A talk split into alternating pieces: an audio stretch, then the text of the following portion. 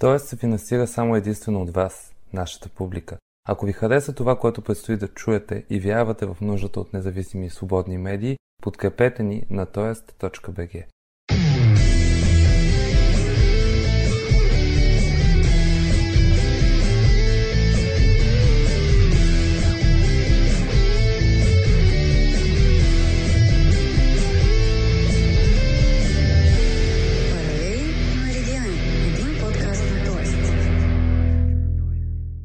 Хубаво е, защото на проектанта му харесва, хубаво е, ама не е готово, хубаво е, ама не е фотогенично.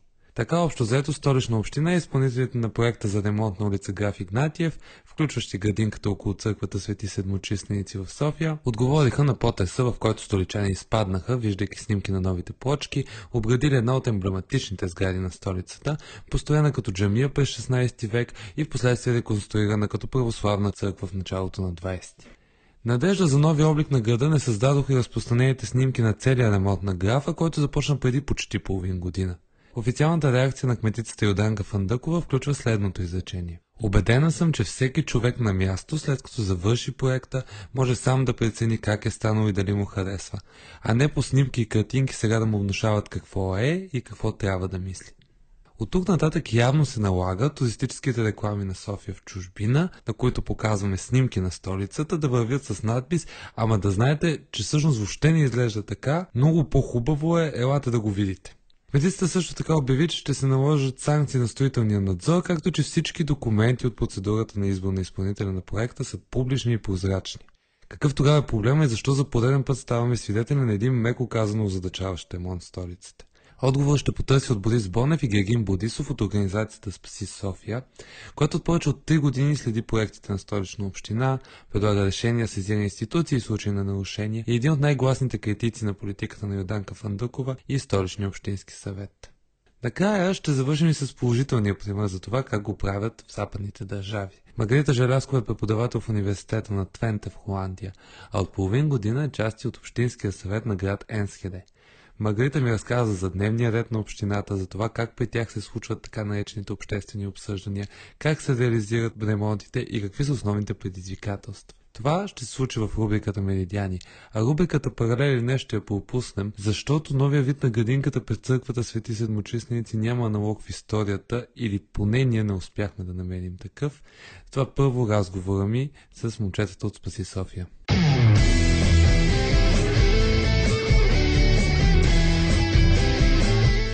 Ремонт на ремонта, контрол на контрола. Вие от Паси София пък предложихте кмет на кмета. Какви са тези паралелни светове, в които се намира столична община? Въпрос си задавам към Борис Бонев и Гергин Борисов от Спаси София. Първо здравейте на всички слушатели. Благодаря за поканата да участваме в, в подкаста. Ами, много правилно каза, паралелен свят. За съжаление, столичната община за много неща живее в един паралелен свят, в който не може да оцени реално сериозността на проблемите, пред които е изправен нашият град.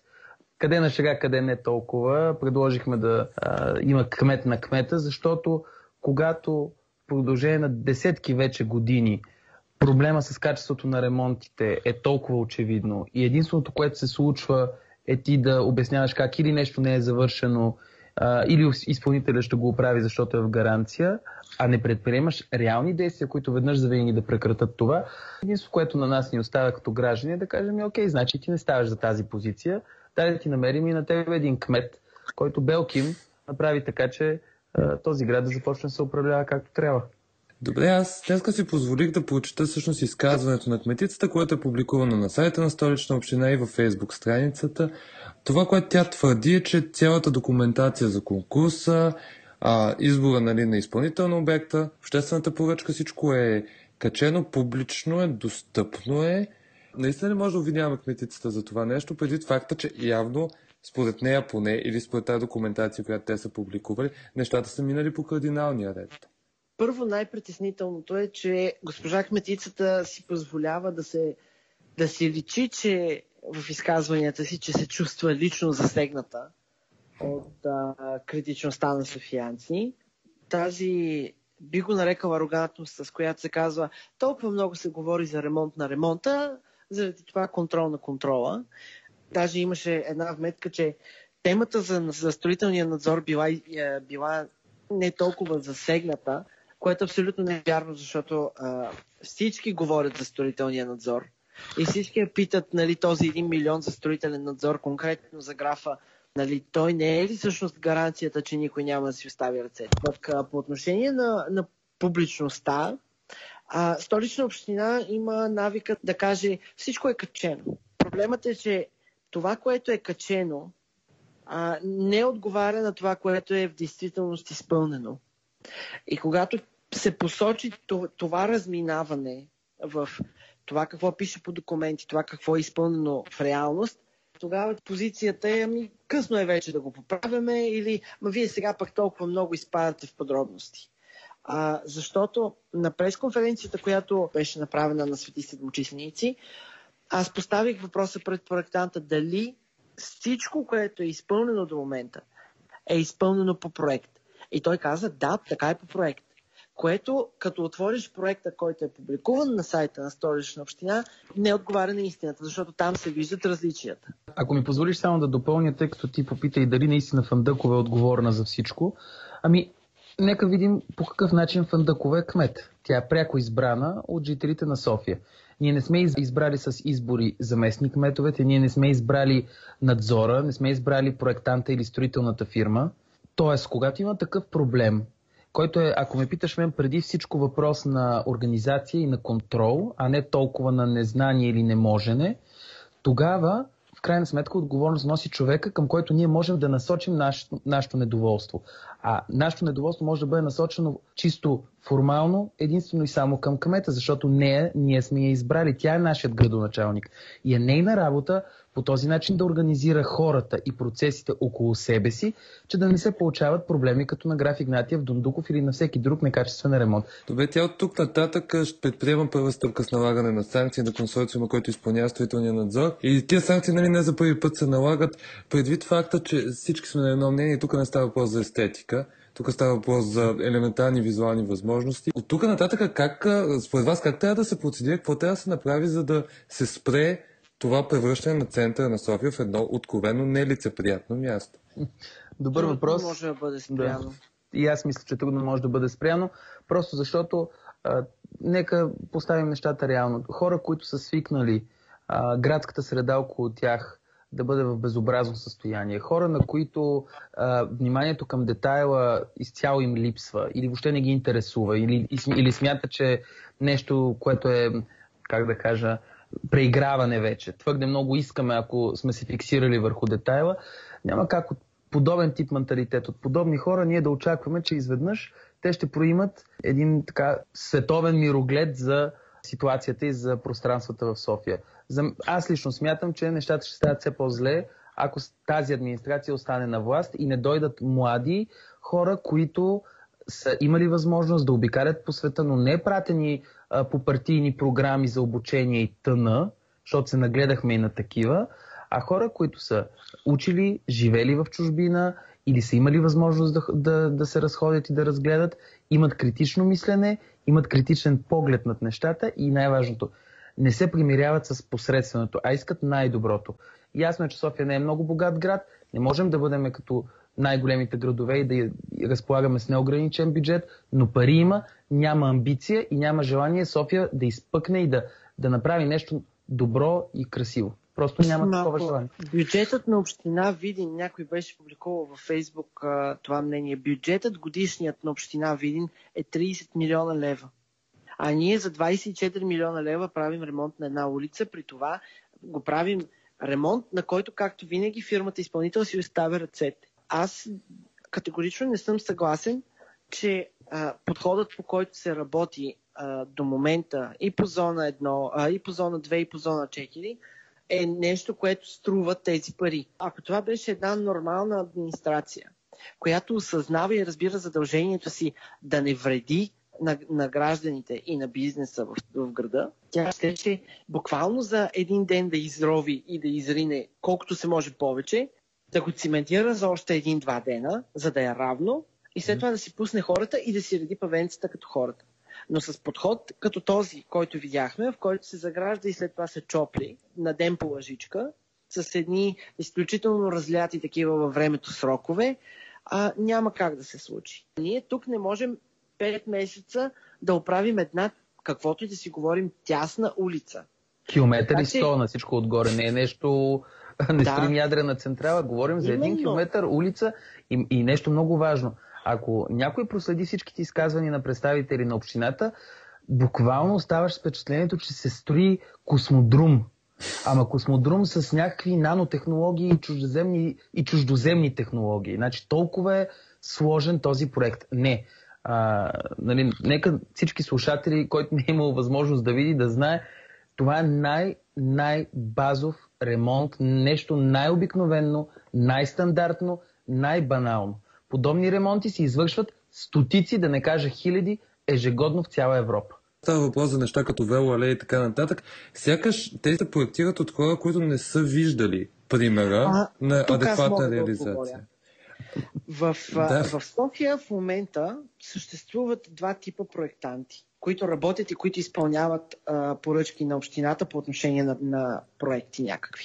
Първият тип проектанти са а, стара школа, хора, които не разбират, които не са наясно с а, модерните похвати и с модерните разбирания за, за това как изглежда една улица. Те проектират с презумцията, че аз съм 30, 50, 100 години инженер, аз знам какво и как. Вторият тип са младите проектанти, които знаят, които са виждали, които са гледали, които се интересуват. Една голяма част от тях а, използват, примерно, ако говорим конкретно за вело, велоалей, използват велосипед. Те обаче получават едно задание, писано от някой, който не разбира, който не знае, който и със същото време, въпреки че не разбира и че не знае, не търпи да му се противоречи. И заданието не му казва на този млад експерт, който въпреки потенциалът си е решил да работи в общината, заданието му казва, а, ти сега ще направиш това по този начин, а не имаме тази улица, предложи най-доброто решение за нея. Добре, има ли комуникация активна, защото си София се участва в а, една група от неправителствени организации Визия за София. Има ли някакъв изграден начин на комуникация между общината и неправителствените организации, за да се изгради точно такава визия? Защото това, което ти описваш в момента, е проблем в философията за това града как трябва да се развива и как трябва да става благоустройството. Говорите ли си с общината? Само, че Визия за София няма за цел да, да, да тренира администрацията като как да работи Визия за София има за цел да разпише един стратегически документ за това как ще се развива града, независимо и абстрахирайки се от администрацията и нейния състав и най-вече нейните управленски способности. Освен това, нека все пак уточним, че визия за София е общинска структура. Това не е а, а, компилация от неправителствени или граждански организации. Това е общинска структура, а, създадена от общината с външни експерти предимно, които работят. И така, от нашият поне опит до момента, това е, е така едно от най-положителните неща, които са се случвали в София. Проблемът обаче, според мен лично ще дойде тогава, когато добрата, измислената, интелигентната визия, която бъде предложена като финален документ, трябва да бъде мината през политическата цетка. Защото основен проблем всъщност на София е, че тези, които реално взимат решенията, говоря за общински съветници и високи общински позиции. В голямата си част това са хора парашутисти, изцяло некомпетентни, които единственото, което правят е да обслужват личен интерес, бизнес интерес или тесен партиен интерес. По отношение вече на комуникацията на неправителствени организации с столичната община, има един единствен начин, за да си сигурен, че ще имаш страхотна комуникация с столичната община. И това е да бъдеш размазващо любезен, по никакъв начин да не противоречиш и най-добре да се занимаваш заедно с общината с някакви проектчета за любов, разбирателство, пазарче, култура, такъв тип неща. В момента в който обаче а, някоя гражданска организация, като нашата, например, реши да се занимава с теми, които вече засягат интереси, корупционни схеми и така нататък, каквито са транспорт, строителство, фирми, чист въздух, замърсяване на въздуха, унищожение на сгради, паметници на културата. Т.е. там, където е, са парите, там, където са черните каси, вече тогава няма как да имаш ти добри взаимоотношения с столичната община, просто защото ти няма как да имаш как да обясниш на човека, който активно работи за събарянето на поредната сграда паметник на културата, че не трябва да събори тази, памет, тази сграда? Как да му го обясниш? Той вече си е взел парите я от Киро китаеца или не знам си кой. Нали, умишлено казвам китаеца, да е ясно. Така че, ам, за, за съжаление, няма как а, да има нормална, нормална комуникация. Въпреки, че ние многократно, наистина многократно на най-високо ниво, говоря лично с а, говоря лично за Йорданка Фандукова, сме казвали, имаме капацитет, имаме знанията, имаме уменията, имаме погледа по темите, по които работим.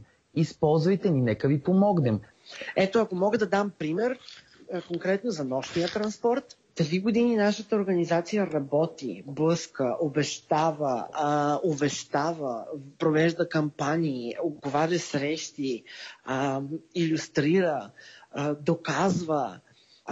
Сигурно 10 пъти сме внасяли становището за нощен градски транспорт на нашето предложение, което е обем 80 страници. Никой от администрацията не гъкна и не каза да, София има нужда от такава услуга. Напротив, имаше много е скъпо, няма смисъл, само пияници и наркомани ще го ползват, никой няма да го ползва. И изведнъж стана ясно, че столична община в крайна сметка иска да прави нощен транспорт и вместо да седне и да говори с организацията, която е събрала 31 000 подписа за нощен транспорт и да ги пита, добре, това е вашата концепция, това са нашите възможности нали, да, да се балансира между това какво ние като организация сме предложили и какво те като администрация могат да предложат. Не. Направи се нещо. За всеки, който е следил нашата страница, знае, че това нещо е в голямата си част едно към едно изкопирано от нашето предложение. Най-важните елементи бяха леко променени, така няма да са 30 минути. Тоест, вие не бяхте минути. инволвирани по никакъв начин в реализацията на проекта за нощния транспорт? Не по никакъв начин. Когато ние в крайна сметка разбрахме какво те имат намерение да правят за нощен транспорт, отидохме при тях и им казахме, хора, забравили сте спирка на НДК, при което отговорът, който последва, не беше Ей, вярно, да, веднага ще се поправим, веднага ще направим спирка, ще променим разписанието. Отговорът беше, ей, има вие само критикувате, знаете ли, че тук няколко, няколко служители на ЦГМ лично са ходили да обикалят, да гледат откъде могат да минават тия нощни линии. Представих си как а, маршрутите се чертаят с тебеше по улиците и те ходят така на крака да проверяват ами, откъде да минат. Няма, да, а, няма, няма значение. Не е много далече от, от истината, защото доколкото ни е известно, София е един от малкото градове в Европа, в които все още разписанията се правят първо на хартия, после се пренасят на компютър. Да, това е един много дълъг разговор, ще го оставим за друг път. Позволявам си един политически въпрос във връзка с това, което говорите за общината. Борис направи впечатление нещо, което написа във Фейсбук, че през всичките години вашата критика конкретно към кметицата е срещала притеснение от страна на опозицията, защото в Общинския съвет казват, ама Йоданка Фандукова е много одобрявана, нали? Ние не можем директно да я критикуваме нея. Само да уточня, че всъщност ние последните три години сме провеждали многократно срещи с различни общински съветници по различни казуси и сме ги питали, добре де, очевидно тук Фандъкова е отговорна, защо ня критикувате, защо си мълчите за Фандъкова и те тогава нали, отговаряха, нашите пиари и социолози ни съветват не е лично да ня атакуваме, защото тя има твърде висок рейтинг. Ние обаче от Спаси София никога не сме се притеснявали. Аз вече обясних защо нея конкретно а, държим отговорна за нещата, които се случват в София. Фандъкова е симпатичен човек, говорили сме си многократно, изключително любезна, много приятен човек, наистина е приятен човек, само че това не те прави добър кмет, първо. Второ, това, че си усмихнат, неконфликтен, любезен и изглеждаш напоследък особено доста измъчен, не е причина да ти се спестяват критиките или да ти се спестява истината тогава, когато тя е нелицеприятна.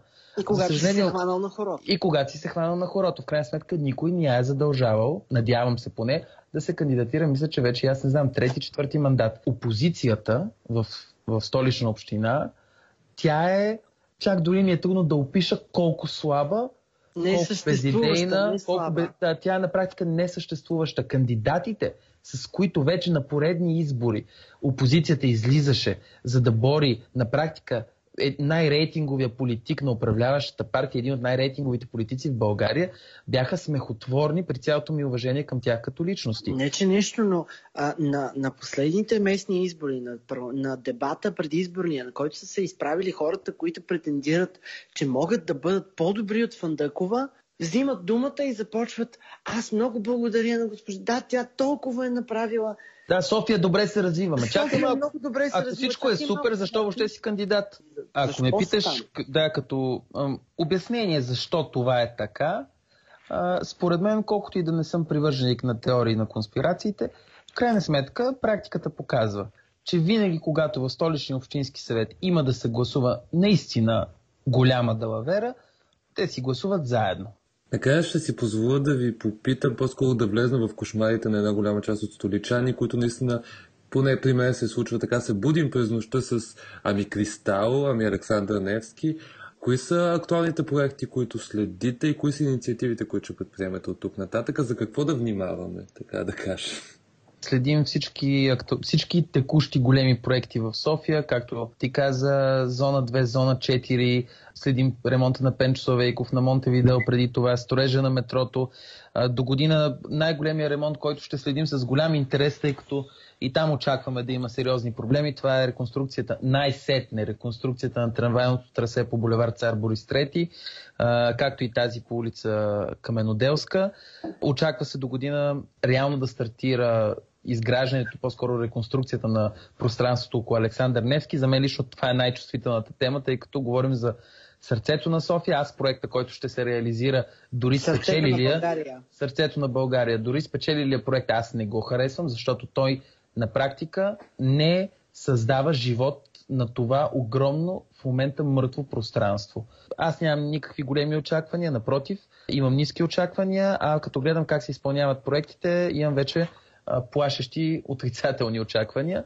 Ще следим все пак, тъй като а, противно на опитите на столичната община да ни убеди, че те всъщност през цялото време много стрикно всичко следят и не е нужно да има такива големи скандали и медийни изяви, за да могат да реагират. Истината е следната, че ако няма неправителствени организации граждани, ням, които да сигнализират, които да, както се казва, вдигнат улелия, няма да има преправяния, няма да има ремонт на ремонта и ще си останеме с мърлевото изпълнение. И ще дам един пример, пак на улица Граф Игнатиев, около бутушът, така нареченият бутуш, който обгражда релсите и по този начин ги прави виброизолирани, беше наранен на доста места от строителната техника.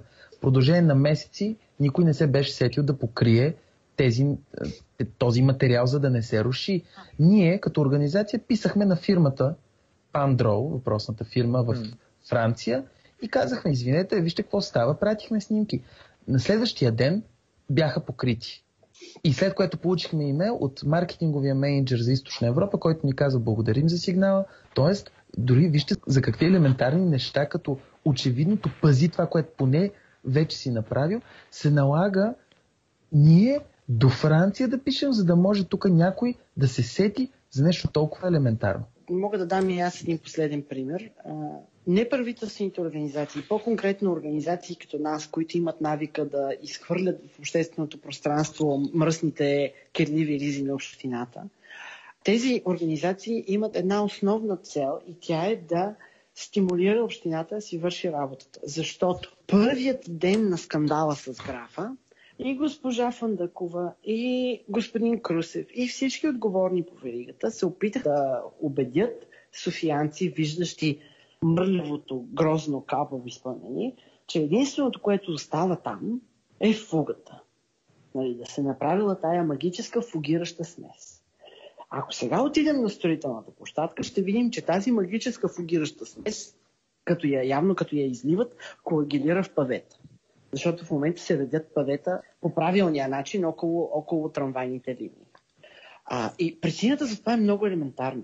Столична община не упражнява какъвто и да било инвеститорски контрол върху обектите си. Въпреки, че госпожа Фандакова твърди друго. Строителният надзор е обществена тайна, че е чиста формалност при такива обществени поръчки. Глобите, с които госпожа Фандакова толкова нали, едва ли не е сериозно плаши в медиите, е обществена тайна, че отдавна са калкулирани в офертите. съответно фирмата изпълнител няма абсолютно никакъв страх от това, че ще бъде глобена. И въпреки всичко, нека само уточня, че до този момент за всички глоби, които са наложени в София за некачествен ремонт, са се случили не превентивно излиза кмета и казва наложи глоба за това, а се случват само и единствено след като не друг, а Спаси София публикува и изисква. Всичките и за България, и за Шипченски проход, и за още доста проекти. Мисля, че някъде около 3-4 милиона, поне по думите на Фандъкова, от глоби, смея да твърда само единствено, благодарение на факта, че Спаси София публикува снимки и изисква търсене на отговорност. Но, но аз очевидно тук съм по, по-големия Тома Неверни от Борис, защото аз вярвам, че тези глоби са обявени като наложени, защото чувам Фандъкова, че е обявила, че, го е, че ги е наложила, но не вярвам, че са събрани. Да. Защото а, доказателство, че са събрани, липсва. Това бяха Борис Бонев и Гергин Борисов от Спаси София. Сега се насочваме към Холандия, към града Енскеде, който се намира на границата с Германия. Как общината там се занимава с градоустройството, какви са процесите на общественото обсъждане, на избирането на подходящи изпълнители, как се осъществява всъщност изпълнението, какви са и предизвикателствата и проблемите пред общината. Ще попитаме една българка, която от март месец е член на Общинският съвет на НСХД. Това е Маргарита Желяскова в рубриката Меридиани. Меридиани.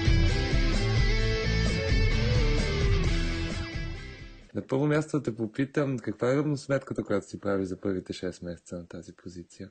Ами много е рано за равносметка и сега започваме, защото първите 3 месеца и половина трябваше да направим коалиция. Тя не беше никак лесна. Стана една много шарена коалиция, в която има партии, които клонят към, към доста утрадясно до Социалистическата партия. Ние сме в средата. Та това беше доста сложна работа, но позицията, нашата позиция като втора сила в града и това, че сме центристка партия, ни помогна, защото винаги, когато крилата се караха, компромиса се окаже в средата, така че нашата програма е почти 90% в коалиционния акорд. Добре, започнали сте вече работа. Да попитам, започнахте ли някой ремонт? Знам, че е, темата за ремонтите е много голяма. Даже всъщност съвсем скоро и даже мислех аз да направя снимки по Фейсбук. Една уличка, точно на ъгъла на 10 метра от, от, от къщи е, ремонтираха. Така че видях и там как редят павета. Направиха я за една седмица. Махнаха ръчно всичките павета, едно по едно, след което е плацираха там, изравниха, защото това беше, беше много неравна улицата.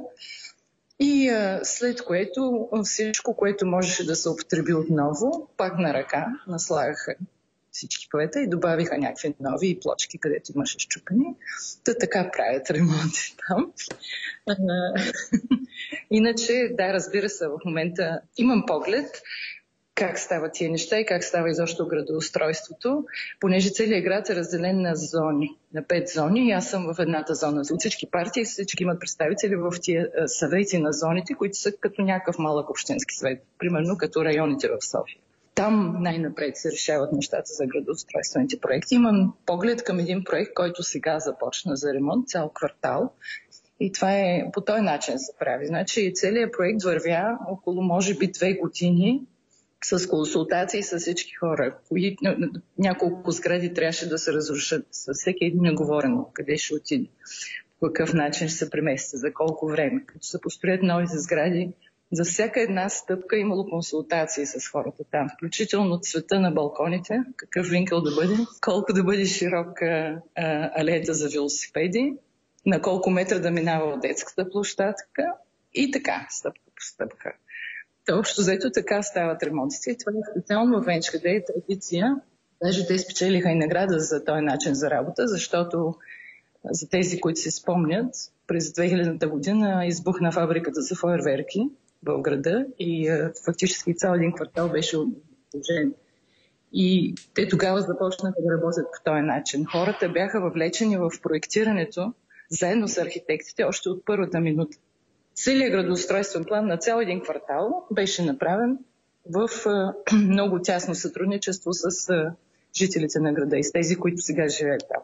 Така като гледаш към актуалната тема в България, свързана с ремонтите на София, това ли е липсата на адекватна комуникация на така наречените обществени обсъждания, които наистина да водят до някакъв ефект и до вземане предвид мнението на живущите наоколо? Това ли е ами, според теб? Много често обществените обсъждания са наистина така наречени е проблема. Много често обществените обсъждания се използват за някаква легитимация и хората отиват, казват нещо, но практически нямат глас. И това е също тема, която тук се обсъжда при нас. Аз съм в една група, която всяка седмица заседава и фактически това е, ако, ако питаш каква е моята работа в момента, това е една от най-големите ми задачи в момента. Има една група, която фактически се занимава с обновяване и подобряване на а, начина по който се а, работи с хората, начина по който хората участват. И това е не само да отидеш и да, да организираш най-вече, те да кажат а, какво мислят по въпроса. И много често това се използва за извинение. Ами ето, ние ги питахме, те дойдоха, казаха, кой чул, кой разбрал, кой а, съобщил. Не е много ясно какво става с тази информация. Трябва да се намерят механизми, в които хората наистина да имат някакъв принос и то е обикновено много, много по-далеч, много в по-ранен стадий, отколкото при одобряване на проекти. Той като е направен проекта вече, какво да кажеш? И не е въпрос само на комуникация, ние да им съобщим, нали, те ще го харесват. Не, въпросът е, че още от начало хората трябва да са въвлечени в този проект и да си чул какви са им желанията. Не само да се чул, но си ги взел предвид. Има страшно много хора, които имат не само друг поглед, но и много експертиза в една София. Не, не е само архитекта, който е измислил този проект, има други, които биха могли да предложат други неща. Така да те попитам, защото е любопитно, какви в момента са актуалните проблеми в ЕНСХД, с които и ти ще се занимаваш от тук нататък и сте си поставили за цел да разрешите? Еми това е другото. Аз съм, освен, освен а, този проект, който се казва всъщност демократично обновление, в него това е едната, едната задача. Другата, другата задача е економиката и специално економическото сътрудничество с Германия. Има един общ общински съвет от общините от двете страни на границата, къде се занимаваме с фактически усилването на економиката на, на целия район, който е район на Твенте. Недерсаксия е един район, дори с общ език от двете страни на границата. И най-важната ни задача в момента е, в момента се води борба, също на големи лобита, за влака от Амстердам до Берлин, който трябва да изминава това разстояние за 3 часа и половина 4, не както сега за, за 8 и повече.